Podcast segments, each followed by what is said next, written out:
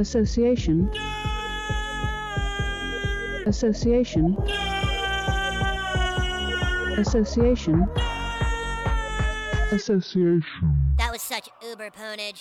Hello, fellow nerds from the studios of WBNS Radio in Columbus, Ohio. This is the Nerd Association podcast. I'm your host, Daniel Barnett. And I'm your other host, Mark Finch. And here on the Nerd Association podcast, we like to remind you that just because our jobs are cool, it doesn't make us cool. And so joining us, we have a special, uncool, cool guest with us today. Hopefully, he doesn't mind me saying that. Craig Calcaterra, you may have found him on Twitter. He covers a lot of baseball stuff, but many other things. He's a great follow on Twitter at Craig Calcaterra. He also writes the Cup of Coffee, a daily newsletter that brings you fully up to speed on what's happening in Major League Baseball before your first cup of coffee. That's his pitch, not mine. I really like his writing, so just so everybody knows, if you if you're looking for some baseball from a little bit different perspective, Craig Calcaterra is your guy. Now onto the podcast. What do you guys think of when I say 70s movies? Craig, after you. I, I think of for me because I am really really uncool and by the way no problem saying that at all because I'm a suburban dad and so I am very uncool. Uh, the first thing I think of is uh, is slow burns. I, I, think of I think of movies that uh, you know pre pre Star Wars kind of uh, character pieces, crime, and uh, stuff that my kids will look at and go, "What the heck are you watching this for?" I know that it's never referred to as the golden age of Hollywood, but I would consider the 70s to be the golden age of filmmaking. I mean, you have some of the most innovative directors coming along and trying new things. And as you said, trying character studies and slow burn type movies. And quite frankly, if I if I name favorite movies and start rattling them off, chances are they're probably from that decade or proximate to that decade where the you know that those sorts of ideas were starting to take hold. Uh, now, Chops, I know that you are a movie buff, but you're you would admit that the 70s is not necessarily your um your wheelhouse. Well, as I was growing up, for I don't know what it was. Maybe it's because it's like when my parents were in college and stuff like that, so they pushed these movies a lot more. Like '80s was a big decade for me that I experienced. You know, all the John Hughes movies, things like that, that I really experienced a lot more. And '70s kind of fell through the cracks. You know, there's there's the the really famous ones that I I tried to see and like I've never actually sat down and watched The Godfather or The Godfather the, the whole trilogy. I've never like fully immersed myself in that. I really want to see Apocalypse Now, but I haven't done that. I have seen Taxi Driver, but uh, yeah, they're they're my f- film knowledge on the 70s isn't as vast as I would like it to be and as it is in other decades. Yeah, I, I, think for me it started that way the same because I I was a you know, I was born in 1973, so I was growing up in with 80s movies and the John Hughes movies and things like that. Like you, like you mentioned, um, you know, I was into Star Wars and Indiana Jones and all of that stuff. Like anybody in their 40s uh, probably was. Um, and then something just happened when I was in late high school, early college. There was a video store near me and had a bunch of weird movies on one wall. They didn't, it wasn't a blockbuster or anything. So they didn't do it by genre. They just did it by however the people behind the counter wanted to do it. And they had a wall that said oddball 70s stuff. And now in hindsight, that's crazy because it had all these classics on it. It had The Godfathers and it had Chinatown and it had, you know, The Conversation and all those kind of movies. But I just liked the cover art. I liked so oh hey look there's that actor I like but he's young. What's going on? Robert De Niro is young and and Gene Hackman is young. What's going on?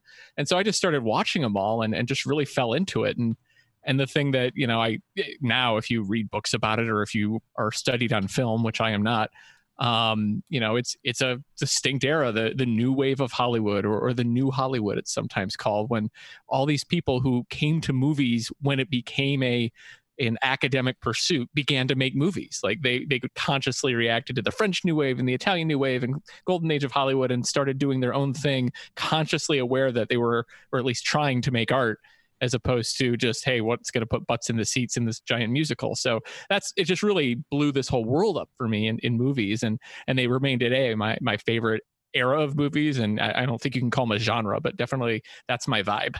Well I, I i would agree with you that that it's definitely the first time in a long time that most that more filmmakers than not are making concerted efforts to make not movies but cinema and, yes, and, and, film. and, exactly and viewing it sort of as an, the the art form I don't know. I think we're back eh, maybe at this moment in the sort of 40s and 50s mindset of just put butts in seats. Well, in a in a world where butts in seats is a thing that can happen, but you get my point.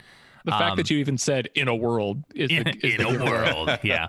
Um, but uh, yeah, you look at, at all these people who we think of as being legit movie stars, like legends in film.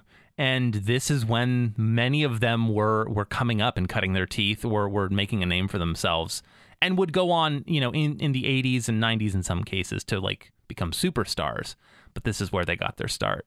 You, you mentioned the you know maybe it's the the 40s and the golden age and then now are, are all about the the box office and blockbusters and stuff. And I, I would argue that basically all of movie history except for probably the 70s was that. Sure. and and, and whatever you would count for like indie film in the 90s you know and since. Um but what happened in the 70s for for people not really super aware of these movies um hollywood was spent man Uh, in the late mid to late 60s they were spent there were still some big big movies but the big ones tended to be these these very lush uh, musicals and, and epics and things like that those would do well but like they really didn't have any sort of a, a hold on what young people wanted to see and when i say young people i mean like the baby boomers who were Yeah. coming into into the age of the teens and 20s and they were lost and TV was killing them. And so the studios just started writing checks to young, long-haired, pot smoking, sunglasses wearing directors and, and writers and things and saying, please go go make me a movie that young people will come to see, whatever it is, just do it. And they had all this kind of freedom. And uh and they spent almost a decade doing that, you know, enjoying that kind of freedom and making all these crazy movies until like everything else that starts good, it got bad. And and now it's back to no, we're going to watch how much money we can make.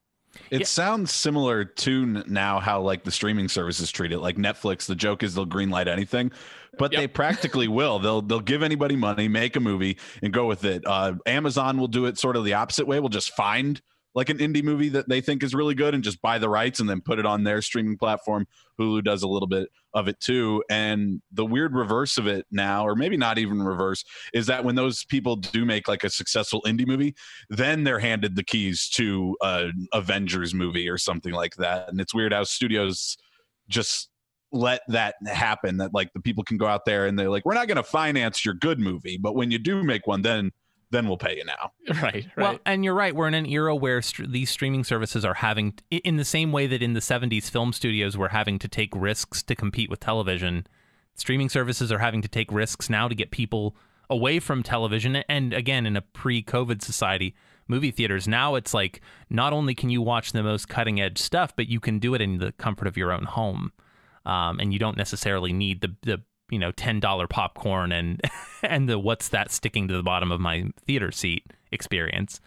Um, so we have we have waxed poetic. Now is it is it time then that we dive into what some of our favorite '70s movies are? i think so All right, that's the point that's why we're I here. think that's why we're yeah. I think that's why we're here today. Craig, would you like to kick us off? Okay. Uh, well, I'm going to start with what is, I think, my favorite movie of all time from any era. Um, and it's it's a, a classic of the 70s, and it's The Conversation. Now, I thought that is- was a safe one on my list, Oh no! That, but let's no, talk I will it. say that's that's probably like the big. Well, no, it's maybe the second biggest one on my list. But um, so the conversation was Francis Ford Coppola. He he had had a mega mega hit with The Godfather, and uh, Coppola, you know, for people who didn't know what he was doing before The Godfather, he was a Hollywood dude, right? He was making musicals with Fred Astaire and stuff and not liking it very much, but he finally got the keys to do whatever he wanted. They were going to write him a blank check. He actually started his own studio with a couple of other directors, and the idea was we're going to only make art, we're only going to make things that we want to make. And that little project didn't really work out except for this movie. The conversation came out in between Godfather 1, which was amazing, and Godfather 2, which won Best Picture. Then he makes the conversation in between. That's probably the best three movie run anyone's ever done. And it's uh, Gene Hackman as a uh, surveillance expert. And he overhears uh, things that he uh, might not supposed to hear, and uh, and his whole idea is he wants to be detached from his work and, and only focus on the work, but he gets drawn in and into a to a mystery, and uh, it's not even that exciting kinetically. I mean, it is, it's not as exciting as I described it kinetically. It's it is the slowest of slow burns. It is a, a movie where uh, paranoia and uh, it was very appropriate because it was the Watergate era. uh, was was creeping into every scene and every frame. Uh, and for reasons that I could probably talk for a half hour, but you guys don't have the time for, it is my favorite movie of all time. It sounds like a movie where if it were made today, it would be just some like average Joe who gets a, a microchip somehow implanted him and he knows something he shouldn't know. And then it just turns into an average action movie. The, the So bad, the, funny- bad. I was just gonna say the bad movie modern equivalent of it. I think is Phone Booth, where you just sort of accidentally over like get get involved in this thing that where you ha- only hear the other end and you kind of fall into you know paranoia. I'm not sure. There have been various versions of it, right? Because there was a movie in the 60s called Blow Up, Yep. where uh, you know someone has a photo and he thinks he sees something in the corner, something that could be a crime, and, and the guy keeps trying to you know figure out what it is. Then the conversation, he's doing it with audio, and then Brian De Palma made a movie with John Travolta called Blow Out, which was the same general idea. So it's been done a few times, and uh, and you mentioned a modern update. Gene Hackman and Will Smith were in the late 90s movie Enemy of the State hmm which was also a paranoid uh, kind of uh, what's the government doing or what are powers that be doing except it was a big 90s blockbuster with with shootouts and helicopter chases and all kinds of things. And gene hackman plays a character who is a surveillance expert who is sort of out on his own that wasn't the same character from the conversation but it was definitely a conscious nod to his character in the conversation. So what would happen if we turn this slow burn of a 1970s movie into a big 90s action thriller? Well that's enemy of the state And and I want to say too about the conversation. So Walter Murch is this legend in film editing in Hollywood, and he edited you know the all of the Godfathers and Apocalypse Now and American Graffiti, et cetera, et cetera. He's got three Academy Awards, and he and he edited the conversation. It was one of the first movies where I felt like the the decisions on cuts were so important to the understanding of the film. Like like the editing was almost a character. um, oh absolutely and and the conversation to me is the, the a film that if you ever want to see what uh, like perfection in film editing is that's it to me like go watch that so yeah i'm with it's you It's so important to it too because there you know this doesn't give anything away because it happens in the first minute of the movie but you know there's this couple that he's overhearing and and the line that the woman keeps re- repeating is he'd kill us if he got the chance Yeah. or if he had the chance and as he's listening to the playbacks it changes very frequently from which word she emphasizes and and which word she emphasizes could totally change what she's talking about and, and that's all a function of editing and and, and it's a movie about that. editing like Right. him editing this this tape and yeah and as you said interpreting it different ways every time and letting it sort of seep into his brain um yeah it's it's it's a it's a really cool meta thing that happens in that film All right. Well, I will have to add that one to my list. I'll go next just to start things off. This one I went back and watched after I would say the first one I saw in this series was Prometheus, which I guess you can argue whether or not is like fully a part of the Alien series, but the the the the follow up to Prometheus ended up being called Alien Covenant. So I think you can fully put it in there. It was Ridley Scott coming back. So Ridley Scott's original one, Alien. I I always really like that movie. I'm fascinated with the xenomorph. I like, you know, just looking up things and uh, Giger and how he designed that and stuff like that. I think it's a, a terrific movie monster. So Alien comes in at the top of my list as far as 70s movies go. And again, kind of a, for a modern horror audience, they probably wouldn't, yeah, latch onto it as much. It has that slow burn feel to it a little bit, but then it has, it, it's interesting going off the, the whole series is how until Ridley Scott came back for Prometheus and Alien Covenant. It was there were all di- these different directors who are great directors uh, making these alien movies. So they all have a different feel. And then this one, the first one, is very much of its era. Uh, but Sigourney Weaver's there for a lot of it. I, I agree. Alien's one of my favorite sci-fi movies. It was on my sort of list, expecting for it to get bumped off. Um, and it's it's You know wonderful. what? Alien's a great example for this for this podcast actually if you if you don't know 70s movies very well because most people know at least something from the Alien uh, series whether it's you know the later ones or the earlier ones. Um, but if you know Alien uh, and you, you've seen the movies, but you haven't seen the first one or you haven't seen it for a long time, go back and watch it. And the difference in tone and the difference in cinematography and the difference in mood is the difference between, say, an 80s movie and a 90s movie and a 70s movie, Yeah. right? It's it's the 70sization, even though it came first, uh, of that series. And it can kind of tell you how movies changed from that decade to now. there aren't too many mm, franchises that have a film in so many different decades. so you know Yeah. there, you you have the opportunity to see how it progresses, and as you said, what gets gr- greenlit in in Hollywood. especially one where the quality is decent. You know, we have the Friday the 13th, which have stretched over so many decades, and same with like Halloween and stuff like that. But Alien, for the most part, is pretty good quality. If you throw out the Alien versus Predator movies, I think the series holds a pretty high watermark compared to other things that have been stretched over just because they're a known property over many decades. Right. Well, I'll go ahead and give you what my top film is. You were talking about sort of the Nixon and Watergate scandals' impact on sort of filmmaking and pop culture in the 1970s. My f- my favorite film of all time and my favorite film from the 70s is All the President's Men. Um, Which, for those who aren't familiar, it stars Robert Redford and Dustin Hoffman as Carl Bernstein and Bob Woodward, or rather Woodward and Bernstein in that order. Um, it's about the reporters who broke open the Watergate scandal and basically how good, you know, gumshoe reporting can change the course of American history. uh, it's and it is it's a slow burn film. It's a it's definitely very procedural in the way that it handles this real news. And the thing that's shocking about it, you get so many movies that are, uh, you know, historical pic- pieces that want to talk about a time in history. And this was one of the first where it had it was released two years after Nixon resigned, which is a quick turnaround if you think about like a Hollywood film getting greenlit and filmed and released in that short of an amount of time. Even shorter because the the book had to come out first right.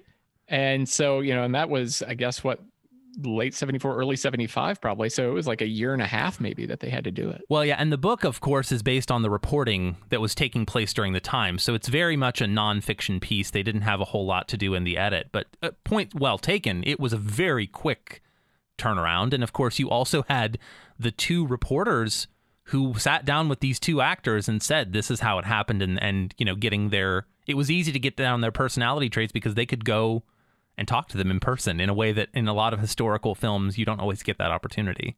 I have seen this one. Now, it may be a bit of cheating because I was forced to watch it in a history class in high school, but I did watch it.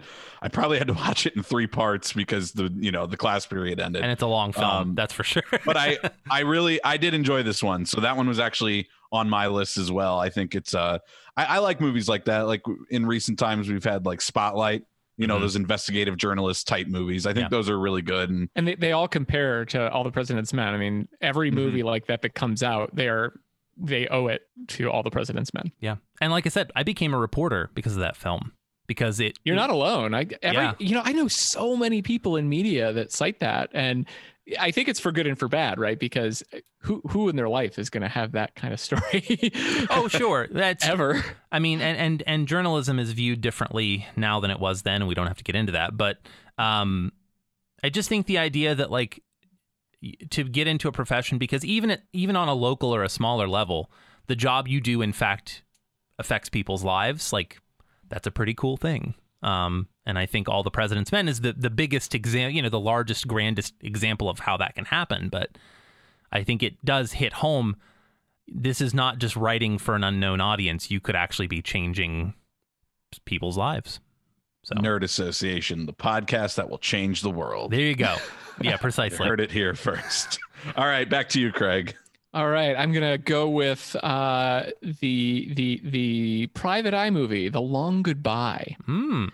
This is a, a Robert Altman directed movie. Uh, it is basically it's Philip Marlowe, right? It's it's you guys probably, or when I say you guys, people listening know Philip Marlowe movies as uh, Humphrey Bogart, The Big Sleep, uh, you know, old film noir, uh, Pulp Fiction from the 40s. Um, the Long Goodbye was Raymond Chandler, the author of The Big Sleep and all those, and the creator Philip Marlowe. It was his last novel, came out in the late 50s, and it was very much like all the things that came before it. It was your classic gumshoe, uh, you know, femme fatale kind of movie.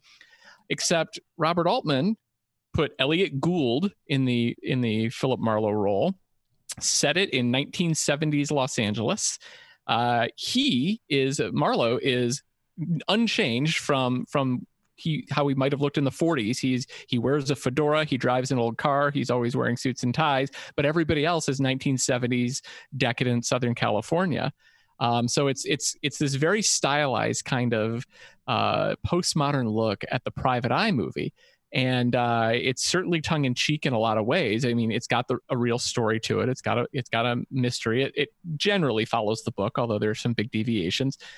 But the real takeaway from the movie is the differences in, between the early 1970s and the 1940s classic setting and, and how society has changed. And when you think about it, you know, a movie that came out in what, 1972 or 73 or whenever The Long Goodbye came out versus uh, The Big Sleep, that's less than 30 years it'd be like if we made a period piece now that, that was back in uh, you know 1990 or 1993 or something. We wouldn't think it's that different. There'd be some technology and some fashion differences but the way the world was so different from the 40s to the 70s is what the long goodbye is all about and just how the culture had completely changed and how the code of the private eye and and, and the hero and the villains had all changed. And so in one way it's just fun. In another way it's funny but it's also pretty affecting and it's a pretty good commentary on just uh, the way uh, uh, society shifted in a very short period of time.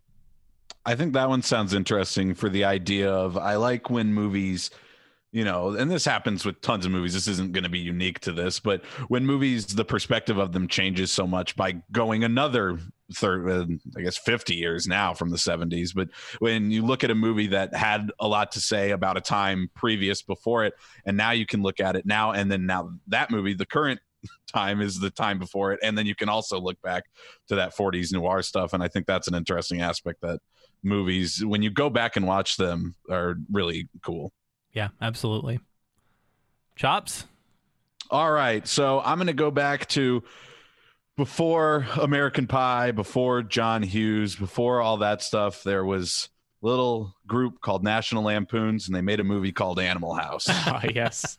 About a group of guys in a fraternity and the shenanigans they get into in college. And then you know then it turns into they have to they have to get off double secret probation and save their fraternity and all this stuff. And it it I really like the movie with Justin Long called Accepted. And I think that movie borrows a lot from Animal House. It's nowhere near as good, but I just wanted to bring that up that I really like that movie. I think there are certain things from Animal House that are just perfect uh, uh, Belushi is great. Where I'm a zit and he just pops it, and the way the girls are just disgusted with him. I love that scene. And I don't think any joke has aged better from a movie that you can put out there without context than was it over when the Germans bombed Pearl Harbor?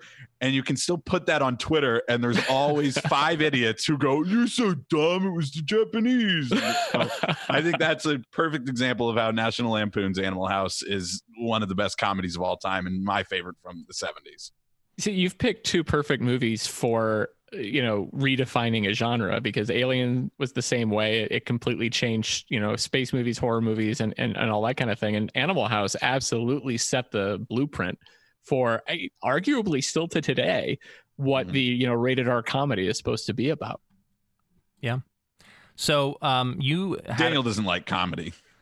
I, I, I, that's not true, but I don't like Animal House. Um, so I, I, will say, if you haven't seen Animal House, it it it is problematic in about 57 well, ways don't that, take, would, that could never happen. don't ever take today. my word for whether or not a comedy is good i'll say that up yeah. front i have no similar to like that. revenge of the nerds in that way yeah. i think well, i think revenge of the nerds is way worse but I, I, I think you can't even show revenge of the nerds anymore without it being like oh my god what happened but animal house definitely has a bunch of cringy things but it still has the out loud laughs too Mm-hmm. So the my next film, uh, you had a Robert Altman film. I have a Robert Altman film. The tagline for this movie was "The damnedest thing you ever saw," uh, and it's 1975's Nashville. Uh, and Nashville is uh, it it it reads as much as it was influenced by Nixon era America it reads a little too close to home today because it's about it is a satirical music ensemble comedy drama. And it is about uh, groups putting a concert together for a populist political candidate who is hoping to be a washington outsider to replace both the republican and democratic parties. And yeah, that, that hits a lot different now sure does. and when you talk about ensemble casts it has 24 main characters, and that's and it's a I think I want to say it has a runtime of almost four hours, and So this is the Avengers of political dramas. kind of, but it's also with, a with musical near as much accent. and a comedy and a satire and yeah.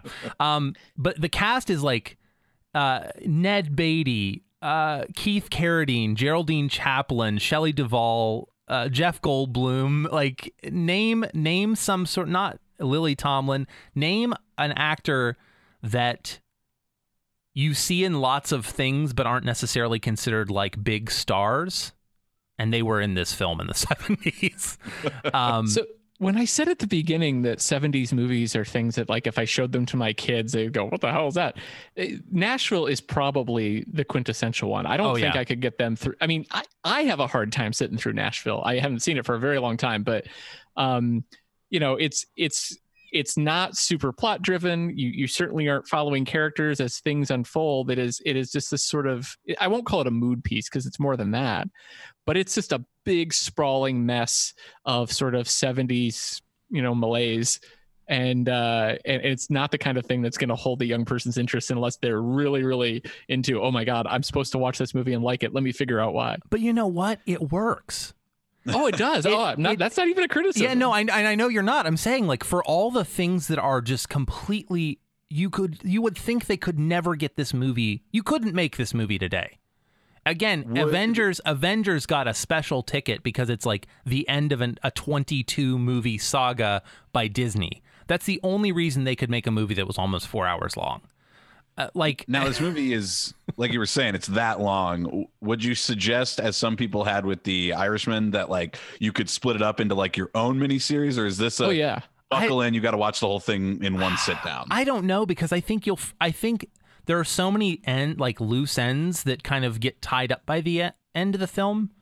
You would hey, let me say this: if you made your own miniseries of it, you would need to be paying damn good attention Yeah, to really yeah, understand really- everything that was going on. Watch it on like consecutive nights. yeah, take Uh, notes, kind of film. so a thing that a thing that happened a lot with 70s movies because i mean this was obviously the most extreme one but there were a lot of kind of long movies in the 70s and, and this doesn't happen anymore there was talk that they were going to maybe do it with endgame yeah, was they had intermissions they actually had intermissions Didn't uh, the the Hateful Eight have that? But that was more of a style choice from Tarantino. I mean, that was consciously him nodding at that, even though it was a long movie. But like Papillon and Mhm. maybe this and a bunch of other movies had intermissions. And in the early 80s on HBO, when they would show some movies from the 70s, they kept the intermissions in there.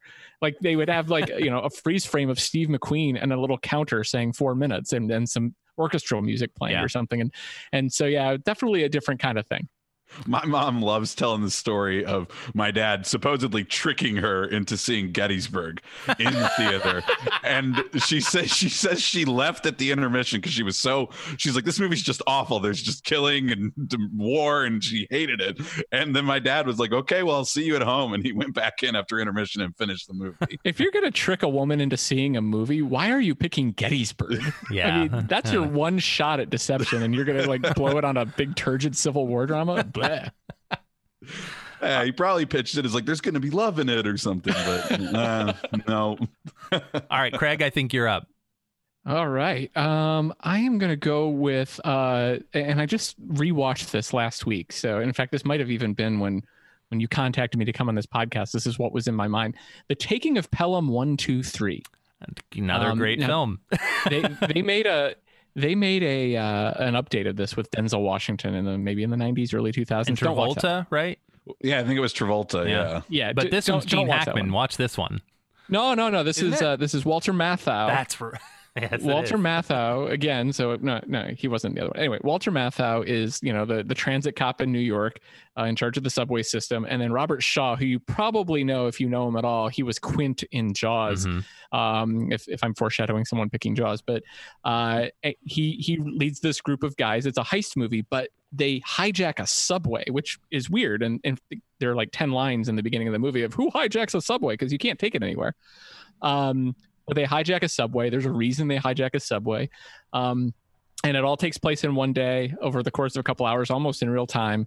Uh, and uh, I guess I'll just leave it at that. The, the best thing about it, in addition to Matthau being a kind of guy who would never, ever be cast as an action hero today, even though there's not a lot of action, um, he's funny. Uh, and the movie takes it's a perfect slice of 1970s urban life in terms of if you know about how New York was in the in the mid 70s, it was almost on the verge of bankruptcy. Crime was out of control. People were asking whether or not New York was just a, a failed city at that point. Um, and, and it just captures that moment. Anybody you know from New York who is old enough to have remembered the 70s always says, "Oh yeah, that movie. That was the New York I remember." And I'm like, "Oh, I'm so sorry." But uh, great movie, a tight thriller. Even though it came uh, came out in the 70s, a lot of movies don't age very well because of pacing and things. This is still a, a fast paced, uh, sharp movie. Absolutely great crime thriller. on the concept of movies aging, I feel like the 70s is perfect for getting more timeless movies in there because the 80s, 90s, and early 2000s, now we can look back and see that, like, clearly, like, that's what I think of when I think I saw the Travolta taking of Pelham 123. I've only seen it once, but I remember there being like a lot of like techno mumbo jumbo trying to throw that in there and like, oh, they're, they're using the computer to make the train go and all, whatever. And like all that technology is dated. And that in the 80s, anytime you see somebody whip out a computer or a cell phone or whatever it might be, same with the 90s, it's like immediately like taken out. And I think the 70s was at a good time where like computer technology wasn't far enough along that you were going to make it like this hinging point for like oh all the kids are using this piece of technology we better put it in our movie and so the the stuff in there is pretty much universal as time goes on and i think that lets the 70s movies age a lot better for sure. Well, and by the 90s, al- almost all plot, like movie plots, could be solved by having a cell phone. You know what I mean? If there was a tension in a movie, it probably could be solved by the possession of a cell phone. And the 70s, and so now didn't- horror movies have to have some sort of reason why phones don't work every Right. single horror movie Yeah. nowadays. They have gotta be show- harder. they have to show you, like, they have to show a distinct scene of someone going, "Oh my gosh, you don't have service anymore." Before they- because I was gonna say my first impulse was, oh, in, in the '70s it had to be harder because you had to you had to have everything be character driven and plot driven and, and event driven. And I'm like, no, I think it's got to be harder now because you got to explain why your computer or your cell phone or whatever doesn't just solve the plot problem. right. yeah You know, you didn't have to do that then. Yeah. My next one, this one's probably going to be a surprise for you guys, but it was suggested by, I've mentioned the Red Letter Media guys on YouTube before. And this one, it's an Italian Giallo movie, Mhm. which is a, an Italian, like kind of like slasher film that, that, that they made. Suspiria, a very famous Oh, movie. If Dario into- Argento, spectacular. Yes. If you're into horror movies, you probably have heard of Suspiria. It's up there on the rankings of some of the scariest movies all time. It had a 2008 remake where I think Tilda Swinton played like three or four roles or something Yeah, like that's that. right. But Suspiria is about this uh, girl in Europe. She travels to a um, to a dance a dance academy to like a boarding dance academy that she goes to, and when she gets there, things aren't quite what they seem. There's a lot of freaky stuff going on, and she tries to investigate it. And she goes, and it has the what would now be a Skype scene, but she actually has to go to the uni- the local university and talk to somebody who's an expert on. Uh, I don't know if it's the occult or whatever it might be, and she learns, so, and then she keeps going, and then it ends up with disastrous things. But I don't want to spoil it too much. It's a great movie, very suspenseful. Can I throw out at this point, y'all have had 50 years to watch these movies. I'm not restraining anything for spoilers. okay. Well, it turns out the Witches. people who spoilers for Suspiria from 1977. It turns out the yeah they're witches. They're running the school. They're using it to I, I guess like find sacrifices and things like that. And it, it gets real freaky at the end. Uh, a note on Italian Giallos, and I didn't know this going in. Nobody had explained this to me. But I'm watching it and I'm like, is there something wrong? Because I was streaming it and I'm like, is there something wrong with the sync? What's going on here? Because the the lips don't exactly match the word. And apparently, this is a staple of Italian filmmaking. They'll bring actors from anywhere and just have people come in and just act, and you just do it in your native tongue, whatever language you speak, you do, and then they dub it in whatever language they want it to be in for each version. Yeah. and you just dub over the actors, and so that's Ah. why if you're watching it, you'll notice the words don't really match up with a lot of the actors' lips, but that's just how they did Italian movies. Well, and also, if you're watching uh, the original Suspiria, you might think the color is off on your television or your your computer monitor or whatever. But if you haven't seen it, the best way to describe it is if The Wizard of Oz was a horror film because they're filmed in Technicolor, and so it's this like huge, vibrant, like blow out the screen kind of colors. Yeah, And the the reds are almost pink, like the blood is almost magenta because it's so red. It's it's gor- it's gorgeous and horrifying. yeah, it, it's it's a good way of that now, but it kind of reminds me of like uh, movies nowadays where they just really turn up the saturation Yeah. and they're just way too bright and terrible. So it's the good version of that. yeah. The, the blood thing is interesting. I, I haven't seen this one, but a lot of 70s crime movies, uh, early 70s, it- they started to change it later in the 70s. But the blood is always very fakey looking compared to what we're used to seeing in movies um, from the early 70s. Uh, And part of it was because they were still worried about like the production code and things like that. That, that didn't exist anymore, but there was still a holdover about it has to look kind of not real. And so you see these either very, very bright red, unrealistic colored blood or this very, very dark, unrealistic colored red blood. And uh, I, I think like Steven Spielberg with Jaws or something was probably the one who just said, screw it, we're making realistic blood. Well, and I was all- reading something about this recently. Sorry to cut you off there, Daniel. Yeah. But uh, just on top of that, that another thing that was like a holdover was like the the advent of color being like the main thing they're making movies in now. And you used to not have to worry about the color of the blood; it just had to look good as far as like the texture and Right. everything. So that Yeah, was they- another reason I read that the blood in the '70s looked so weird because they hadn't quite developed the right color yet. Yeah, like in the 40s and 50s, they used like chocolate sauce and stuff. And pa- Yeah. part three is kind of along those lines. Not only had they not figured it out, they did. It took them a while to realize that bl- the color of blood doesn't film well. Like it doesn't translate well into film, and so the, even if it looks perfect in real life, like you've made what you think is the perfect blood, it doesn't look. It never looks the same way on camera. And it's like a special thing about red, vi- like red shiny liquids, just don't film well for whatever reason. So there you go. I, I saw um I saw a uh, if y'all are familiar with the Modern Rogue or not, a YouTube channel where they just like talk about this kind of stuff, and they were like, "Hey, it's hard to make fake blood. Here's why." So anyway, So if you see really realistic blood, be skeptical of It probably blood that look- looks really bad. Be skeptical of that movie Yeah, because it might be real blood. exactly. well, I'm going to go out and say it before anyone else does because if someone takes Star Wars: A New Hope from me, I'm going to be upset. Uh, Listeners to this podcast will know. Um, Star Wars: A New Hope. Star Wars is my, my favorite film franchise because I'm a big old nerd.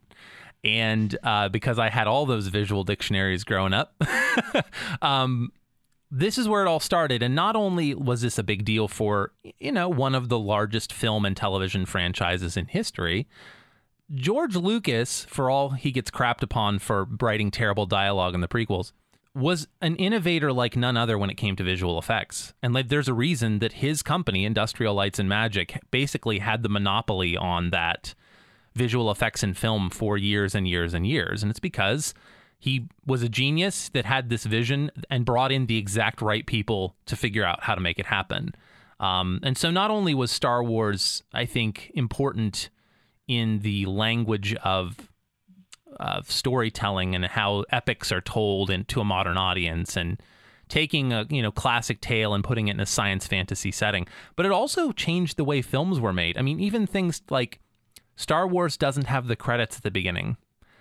Lucas um, was banned from the not from the academy but for like um, the Directors Guild. thank you from the directors guild because he wouldn't put the credits at the beginning of the movie and there's and, and in fact that like the story of, of how many of his films were made after that is the story of the fact that he just they wouldn't let him direct films in hollywood for certain Yeah, he had to. Yeah, he had to like you know fundraise everything himself, which was not hard when you when you have Star Wars under Sure. your belt. But yeah, he it was definitely a maverick, and I I think this is an important point because one thing a lot of people screw up when they're talking about 70s movies and the end of the the new Hollywood or that second golden age of Hollywood or whatever it is, they usually will say there were all these auteur driven movies, uh, arty movies, and then George Lucas and Steven Spielberg came along and ruined it because they made these huge blockbusters that were popcorn favorites, and, and that was the end of that. And that's that's really misleading. it's unfair It's unfair because Lucas. So Lucas's thing, he he was uh uh his mentor was Francis Ford Coppola. right They were they were very close. They they made movies together. Um, his his first big movie after he got out of film school is something called THX one one three eight. Hmm and uh it like when you hear THX sound and stuff I mean it's named after that. Um and it was this 1138 sort of- appears in star wars constantly. So yeah yeah. It's like yeah she's in cell block 11138 um it's a dystopian future movie but it is it is and it's a sci-fi thing to some extent but it is is completely uh in keeping with the 70s sort of aesthetic uh, of that of that uh, director driven driven thing and then after that his big thing that allowed him to make Star Wars was he had a huge hit with American Graffiti Mhm. which which was itself another sort of quintessential 70s movie. And some people slag on that because they're like oh that was when you know nostalgia took over. But you know it's a different version of the last picture show right? Which is a you know the, the end of our youth and the beginning of our adult kind of period piece. Um he was definitely of that of that world. So was spielberg. Uh and uh you know so star wars in some ways yes and jaws ended uh the the 70s kind of a thing but it was a logical outgrowth from it more than people want to say it was Yeah, absolutely. All right, so Star Wars, you're, it's a series. I'll have to check. that out. Yeah, they ended up renaming that it- first one A New Hope. Um, i think it's streaming some places Yeah. All right. Yeah, go to houseofmouse.com and you can find it. All right, Craig. All right. Uh, I am going to go with one that I- don't think anyone, I, I've yet to meet people that aren't super film people that have ever seen this one. I know a lot of people have, but um, uh, it's called Fat City. And Fat City was directed by John Huston. John Huston was, you know, a golden age of Hollywood director. He did, uh, you know, The Big Sleep. He did The Treasure of the Sierra Madre. He did uh, all kinds of, uh, you know, those classic movies. Um, and he was one of the few directors who presented with the new sort of era of filmmaking fell into it perfectly and and really did a great job with it. He he it, it revived him in a lot of ways because he had been sort of not making some very good movies in the 60s and fat city came out in 1972 it's a gritty gritty gritty story of you know very low time boxers in Stockton, California, which is not exactly a glamorous location for any movie then or now. Um, but it's it's it's something that a lot of 70s movies do is let's take this slice of life or slice of low life or slice of working class life and, and just see these people existing in it. And it stars Stacy Keach as a as a boxer who is near the end of his his days of being able to make any money, but he's probably working for the mob and he's probably beating up people on the side in order to make some dough. And a very very young Jeff Bridges is sort of like the up and comer. Um, this classic again i keep using this term but it's a great mood piece a great character piece. Uh, if you if you don't know stacy keach as an actor or maybe you remember him from some weird 80s television show or something like that he's he's an absolute just amazing actor especially in this movie. Uh, you just smell this movie when you're watching it. The sweaty gym the sweaty bars the, the smoky rooms. This is just a great movie. Fat city Fat City on Smell-O-Vision. Okay. exactly All right. So I'm looking at this list of 70s movies and you guys giving me more. So this list, it's multiplying. I'm losing control with all these titles you're supplying. I better shape up because if you don't know what I'm talking about by it's now, I'm electrifying. going, yeah.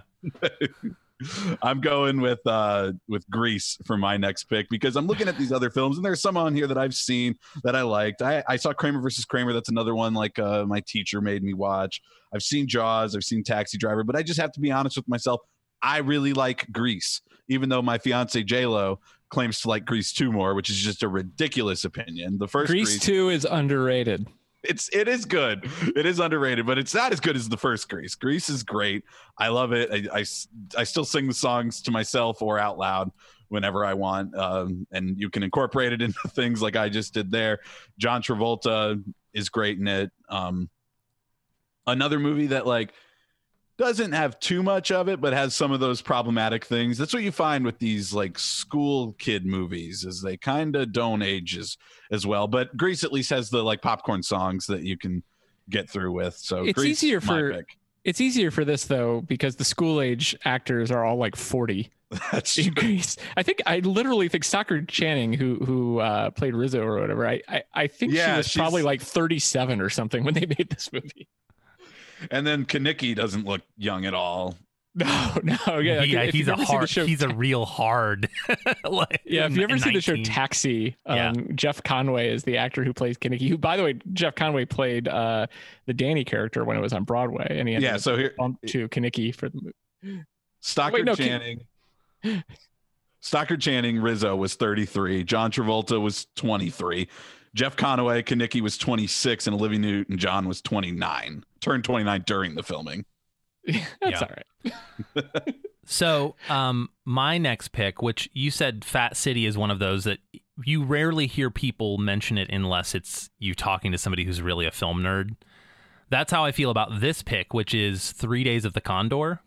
Oh yeah. Three Days of the Condor is a Robert Redford film. It's like and Faye Dunaway. It's like a spy thriller, and it's about this uh, this kind of nerdy um, in- intelligence, like CIA intelligence person that, that kind of transmits, looks at all transmissions from different countries and tries to see if there's hidden codes in them. And everyone in his pre, like his uh, precinct or his house, his safe house, is murdered while he's out picking up a pastrami sandwich. And so he has to go on the run and go through all these back channels to to get safe. You know, calling all these strange numbers and using all these codes and talking to his higher ups. And it turns out that, spoiler alert, that his higher ups are in on this conspiracy this to like rig oil prices essentially. And so the hit was a job from the inside and now he's alerted the people who are going to try to kill him too that as to where he is, etc. And by the end, by the way, great appearance from Max von Sydow, who is uh, you know the priest from The Exorcist and who uh, appears in the new Star Wars films, one for like three seconds. Um, who is a, who is an actor who needs to be in more things. He's passed away now, but had His, you, his his best movie was Strange Brew with the Yeah. Brothers. He's so he he perfectly plays this like probably former Nazi hitman that has been brought in from the cold by the American government who just like shows up and cleans up and then meets Robert Redford's character and it's like, you know, actually I was you. My government put me out on in the cold and like I can tell you how to live this life and Robert Redford's like, "No, man, I'm done." Anyway, it's great. It's a great film, and Faye Dunaway is spectacular in it. She's in lots of great things from the '70s, but this is an underrated. There's so classic. many movies so many movies from the 70s that sort of they don't fit the plot necessarily but have the same sort of vibe and it's it's the paranoid thriller uh, dark government forces things aren't as they seem kind of movie which was perfect for the watergate era right But It was, also, uh, but also, in fact, was really what was happening. Like the Yes, reason these movies yes. were popular is because they were not just based on the paranoia of the time. It's only paranoia if you're wrong. You know what I mean? Like you're only paranoid if if if you're if you don't like don't have a reason. and in this case, but it like was the golden it was that there was a corrupt government doing things kind of out in the open that were corrupt. Hmm. Wonder what that and, and sounds in the like. golden age all, all that kind of stuff was put aside. The whole point of all these movies are we want to make people feel good. And if Right. there was an ambiguous ending someone from the studio would say we need to put a happy ending on Right. it and power was seen as virtuous. Business was seen as virtuous. Hometowns and small towns were seen as virtuous. And and the 70s they completely blew that out of the water. Now movies in other countries were doing this for years. In france and italy and sweden and, and even in japan they were they were doing this for years. But this was new in america in the 70s right. and you have movies like like Three Days of the Condor, and you have movies like The Parallax View Mhm. uh, with Warren Beatty, and and you had uh, uh, Manchurian Candidate remake, and uh, just a bunch of other things. Um, there are so many of these things aren't as they seem, and the government and the and the dark forces are evil, and and people were eating that up because it was real. Right. So there you go. Three Days of the Condor. All right. The, uh, I will say a lot of our movies are are movies that translate really well into this moment in history. So go watch Yeah. them. we should be having movies like this now. we will, and we probably will be. Yeah. Well, the problem is coronavirus is gonna like obsess movie makers. I Only think, on for the, next, like, Hallmark Channel, years. man. Oh, I'll take it back. Wait, I'll take it back. We do have one movie kind of like this in a light way, and it's you know every movie now is a superhero movie, obviously, and has been for like a decade. Yeah. But Captain America: Winter Soldier is like a Yeah. '70s movie, and it does have Robert Redford, whose casting was deliberate, I think, because Because he It- was in so many of those films. yeah, but it, it certainly is of if, if you have to take a modern movie that at least tries to tap into that '70s thriller paranoia kind of thing, it's uh, it's Captain America: Winter Soldier. For sure. And I bet if you you know surveyed a bunch of Marvel fans, they would find that one their most boring pick. Yeah, they're like, what's going on? What's going to happen? And it's like, oh, are you kidding me? This is great. As a 70s movie guy, that's like probably my second or third favorite Marvel movie. Yeah. All right, Well, Craig. what's your yeah? What's your fifth favorite '70s movie? Here, here's a Okay. question: Are we to the point now where we should be giving honorable mentions to things, or do we want to save that for the end? Because I have a feeling we're going to have some movies left over at the end that at least need to be talked about for a sentence or two. But I've I've got one, and I actually was holding it off. It might be higher on my list, and I was going to give one of you guys the chance to do it, but um, because it's a it's kind of a big one of the of the decade. But I'm just going to throw it out there, so I don't care. Go. Um, Chinatown. Thank you. I'm glad Uh, somebody said it. yeah, you got it. You can't talk about the '70s without Chinatown. You can't talk about it without Jack Nicholson, who I have, I think, in three other movies on my like Yeah. I might call it out list. Jack Nicholson was the quintessential '70s star, um, and and so I mentioned The Long Goodbye earlier, which was this sort of deconstruction uh, of the Private Eye movie, uh, sort of a meta thing. Chinatown is also a deconstruction. It, it's kind of what I think began neo noir, which is what we still have, but it plays it very straight. It's a period piece. It takes place in the 30s. Um, it's not winking at the camera at all. It's it's it's you know a straightforward plot, a straightforward private eye, but it certainly has that 70s thing we were just talking about as far as you know dark forces, uh, business and power that we can't possibly understand that control far more than than we understand. And and this movie begins with just an infidelity case. He's he's a private eye who makes his money by by taking photos of men cheating on their wives, and it starts out that way, and it turns out to be this big sprawling conspiracy. Um, very well done, obviously, of the '70s in terms of its. Uh, I, I know we're not doing spoilers, but people haven't seen these all the time, so I, I won't give it away. But uh, you know, it's it definitely ends on a shall we say ambiguous and unsettling note in certain ways um, that would never have happened in a in a golden age of Hollywood private eye movie. Um, but it's it's you know the word sumptuous comes to mind because it looks so perfect. Yeah. Uh, they definitely put money into this movie. Uh, I just read a book about the a whole book that was about nothing but the making of this movie. Yeah. Uh, that came out earlier this year, uh, and I can't get enough of it. I'm not going to mention the director's name because he's a piece of crap, but other than that, it's a perfect movie. All right, my last one. I've talked about this movie on the podcast before, but I can't, in all good conscience, leave it leave it off. For me, Dawn of the Dead, 1978, George A. Romero. I, Oh, man, yes. I, I've, you know, no pun intended, beaten this one to death on this podcast. I love this movie. It's a shame that the rights stuff is so like up in the air between uh, Romero and his original partner or whatever it is. And I, I think these movies are like called like this one is called Zombie in Italy or something. I don't know. There's something weird with all that, but you, it's hard to find on DVD.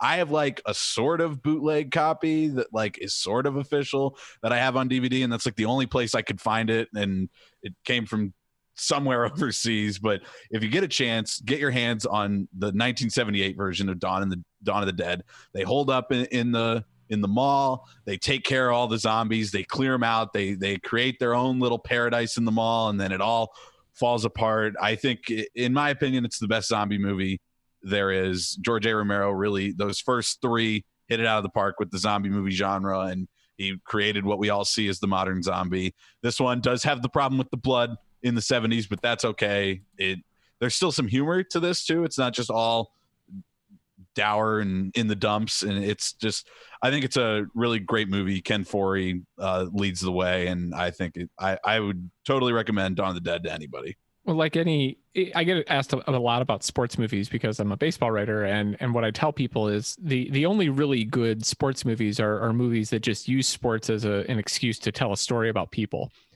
And I think with Dawn of the Dead, yeah, it's a zombie movie, but it's it's a I mean, it's always cited as this. It's a it's a it's a social satire and it's a Yeah. comment on consumerism and Mhm. and you know the state of America and everything like that. It just happens to be a zombie movie. They could have done the same thing with a teen movie. They could have done the same thing with a lot of things, but of course it's George Romero, so he's going to use zombies. Which of course his first one, Night of the Living Dead, was the same kind of a deal. Um, and that's what makes it so good. I mean, you could throw a zillion zombies or ghosts or monsters or whatever on a screen, and it, and it'll bore me to tears. Well, uh, but Dawn of the Dead, it's telling you something. that's the thing about the Dawn of the Dead remake. That's a Zack Snyder film, and I, I actually like that movie. It's fine, but it's like an action movie. It's like it's all about these people with guns and all this stuff, and just sh- shooting zombies and figuring out any way they can to just get through the the the mass crowd of it. And like there really isn't even they. I think they they go back to it a little bit as mostly just homages to the first one and talk about like why the zombies are coming there and stuff. But like there just isn't that similar commentary, even though they're still hold up in a in a mall. It's just all about shooting zombies. Yeah. Now, listen, we're all trying to be really cool with our picks, right? and that's okay because we're like we're like film Wait, I don't know. I picked Grease. That's pretty. I, I mean, that's that. You know, that's Thanks, coming. in. Dad. Um, but we can't we can't in good conscience talk about the 70s and film and the like revolution of film in the 70s without talking about The Godfather. So I'll be the one to to to beat the dead horse. Uh, that pun was intended. Thank you. And and talk about The Godfather, which is maybe the most influential film ever made and maybe one of the greatest films ever made. Uh, it- you know, as we talked about Francis Ford Coppola, this is his probably his masterpiece. The cast is every actor you've ever cared about for the like the 30 years after this. Marlon Brando was was you know, you know coming back to do something cool, maybe for the last time. Um, Al Pacino, James Caan, Robert Duvall, Diane Keaton. Uh, you know, in the in the Godfather Part Two, which is also great and deserves to be watched. Uh, you have Robert De Niro, and isn't Harrison Ford in this one because isn't he like b- buddies with Francis Ford No. Coppola or his cousin or something? No, he well he was in uh he he was actually his carpenter for a while. He was in Apocalypse Now, That's but he, he didn't make it in this one. Anyway, Is so Nicolas Cage in the second one or the third one? Uh he didn't make him in in Oh any no, you're them. right. He's in a different. but he is a Cop- Coppola. That's very good. He's in he's in Peggy Sue Got Married, which is Yeah, also there a you Coppola go. movie. Anyway, it, it's a spectacular film, and for people who there's a lot. I, I don't like meeting people who, when I say I haven't seen a movie, they go, "Oh man, what you haven't?" Blah. The Godfather is the one film that deserves the hype.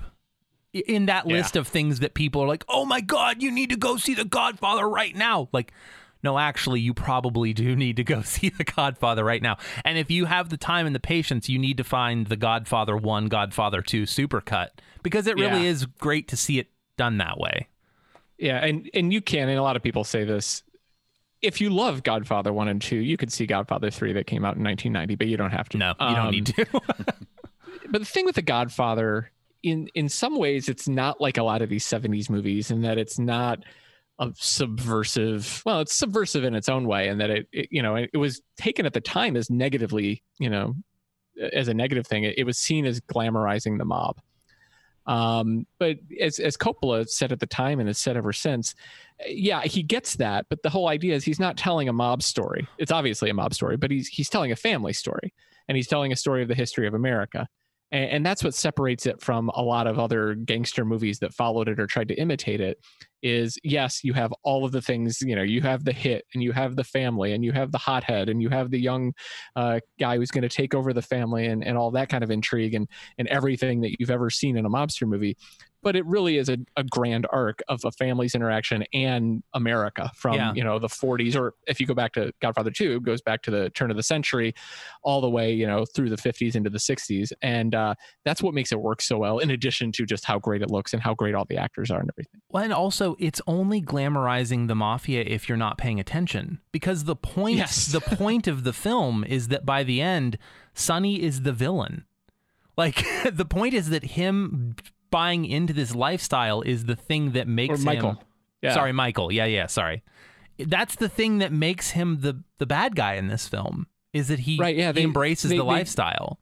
Yeah, because he he's the young guy who was going to be out of the family, and then he gets brought drawn into it, and and your acts are what corrupt you, and and you know even the guy who at the beginning of the the first movie is is sort of the innocent and the one with principles and the one who's going to do something different. He he's drawn into it just as much as everybody else, and if anything, he he's worse. Yeah. Oh, And- exactly.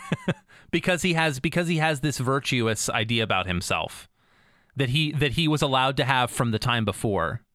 That's another thing about you know any whether it's a book or whether it's a TV show or a movie or anything like that people get villains wrong more often than they than they don't. And wh- where you get a villain wrong is when you make him a mustache twirling guy who knows he's a villain. All the best villains are like in real life. They think they're the hero. Right.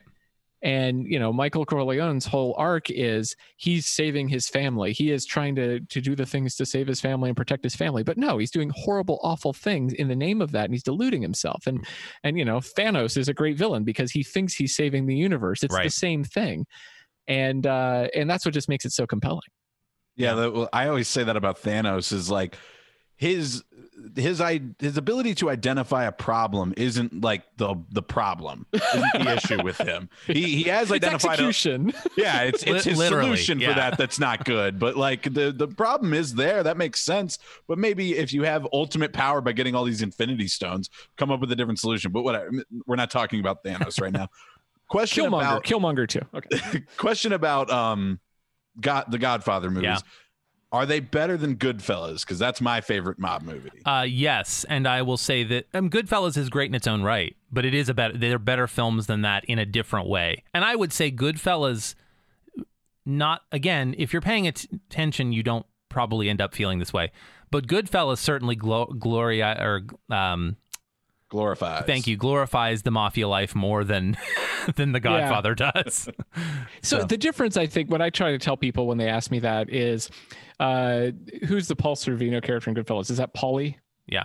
No, wait. yeah Okay, so take Paulie and you put him in The Godfather, and he's like the lowest level guy they show in The Godfather for the most part. He's like Clemenza in The Godfather, Yeah. and they show everything above him, and Goodfellas is everything below on the street level. I mean, it's that's a little bit oversimplification, but they're talking about different parts. as you pointed out too the godfather is is a an american story told through the lens of of a crime family whereas goodfellas is is wholly throughout its person a mafia movie like Yes. it- there's nothing about it that isn't a like a classic gangster film so it's a great film but no i would say it's not as good as the godfather people who are super into the sopranos and and, and i know that's a great show I, I never really watched it whatever uh it's not because i didn't like it i just whatever i never got into it Yeah. but people who are super into the sopranos um are gonna like goodfellas better probably Yeah. um but the godfather is a, a richer bigger story that may not be as realistic um but you don't want the realism you want a story and Yeah, uh, does better you guys make a good point like it uh, you know, i haven't fully like i said or at the beginning i haven't fully sat down and ever just like immersed myself in the godfather movies but it sounds like it's more like a story that yeah this is the framework they're using but it's a it's a universal story that they could tell different ways. Whereas like goodfellas and the sopranos that's straight up just a story about the mafia Yeah. You could tell The Godfather in a political context. You'd have to change things or whatever. And when, when No. Coppola was rewriting it, because this was a novel, it was a it was a best selling novel by Mario Puzo, and it actually wasn't near, nearly as rich. It was a it was a potboiler. It was it was took place in modern times too. Not back. It wasn't a period piece. Um, and when Coppola was rewriting it uh, to make it into a into a movie. He was thinking in terms of like Roman emperor drama, Yeah. right? He's he's thinking in terms of uh, of that level of of heirs and, and and emperors and fathers and things like that. And it's definitely trying to challenge that uh, channel that kind of thing as opposed to just talking about crime stuff. Coppola doesn't seem all that interested in crime to be honest even though he portrays it very well. All right. Honorable mention time. And you can only say one and one half sentences about each film okay because we're to keep to keep things from going out of control. So I'll start. Uh, Dog Day Afternoon, and then here's the tagline for that movie, which says it perfectly. The robbery should have taken 10 minutes. Four hours later, the bank was like a circus sideshow. Eight hours later, it was the hottest thing on live television. 12 hours later, it was history, and it's all true. nice that's a good Oh, and in encapsulation of that parentheses, it was written by my college uh, writing teacher, P.F. Kluge. So there you go. and well, and right. the and the guy who got an Oscar for it, Chris Sarandon, who plays Al Pacino's uh, uh, boyfriend, girlfriend, depending on where he falls on the Yep. gender line during that movie, uh, w- was the most famous graduate from my high school in Beckley, West Virginia. So there you Cool. go. Craig, chops? Uh, i'll throw one out there willy wonka and the chocolate factory oh wow, that's a left field. yeah. colorful. It's got some crazy. They throw in that that boat scene. That's insane. Gene Wilder does a great job, and it's also a good move. Or it's also a good book. So, like, if you have children, you could have them read the book and show them this one. Don't waste your time with the Johnny Depp one. It's more colorful and all that, and like shinier. But the first one, Willy Wonka and the Chocolate Factory, much better film. Nice, nice, and and realistic blood there. No, wait, no. Um, But yeah, that that Chocolate River is actually blood. I, I will throw out Five Easy Pieces, another Jack Nicholson movie. Uh, blue collar worker uh, who has more depths to him than he wants people to believe, uh, goes on a road trip to reconnect with his well to do family and finds himself lost in an America in post 60s malaise. Cool. I'm going to give my last three and I'm just going to say them Jaws, Okay. Yep. Marathon Man, which should make you scared of the dentist, and The Tenant, uh, which is by that director we're not talking about because he's a garbage human. But imagine moving into a new apartment and turning into the person that used to live there. And it's a thriller horror movie. It's great. Nice. Anyone I want else? to throw out Yeah. the I want to throw out the Warriors. Craig mentioned earlier Oh, yeah. movies that like take you back to where New York was, and I'm not sure exactly how realistic it is. You know, there's not just these Roving costume- gangs. yeah, these costumed roving gangs, but like there is when they're on the subway and running through the streets all night in that movie. I think that one's a cool snapshot of the New York that most people will never see. uh, and I'll just throw out two titles: uh, California Split, which is a gambling degenerate gamblers movie, uh, but it's very good with Elliott Gould, and then uh, Blue Collar, Richard Pryor of all people, but he's playing in a drama, and Harvey Keitel as Detroit auto workers fighting the man and fighting the system. But when one becomes the man, what happens? Dun dun dun. Thanks for listening, guys. That was our review of our favorite 70s movie. Thanks to Craig Calcaterra for coming on. Once again, a cup of coffee, a daily newsletter that brings you fully up to speed on what's happening in Major League Baseball before your first cup of coffee. You can follow him on Twitter at Craig Calcaterra. For Daniel, I would like to say thanks to everybody for listening. If you want to be a nerd like Craig was, you can always reach out to us and give us a topic you want to talk about. We can bring you on. It's real easy and we'll just zoom right in, just like with anybody right now. You can find us on Twitter at Nerd, uh, Nerd. That's N E R D underscore A S S O C. You can also email us uh, nerdassoc at gmail.com check out some of these 70s movies. As we said, it's a really good decade for film, and I think you'll enjoy them, especially if you like what we had to say about them. Thanks for listening.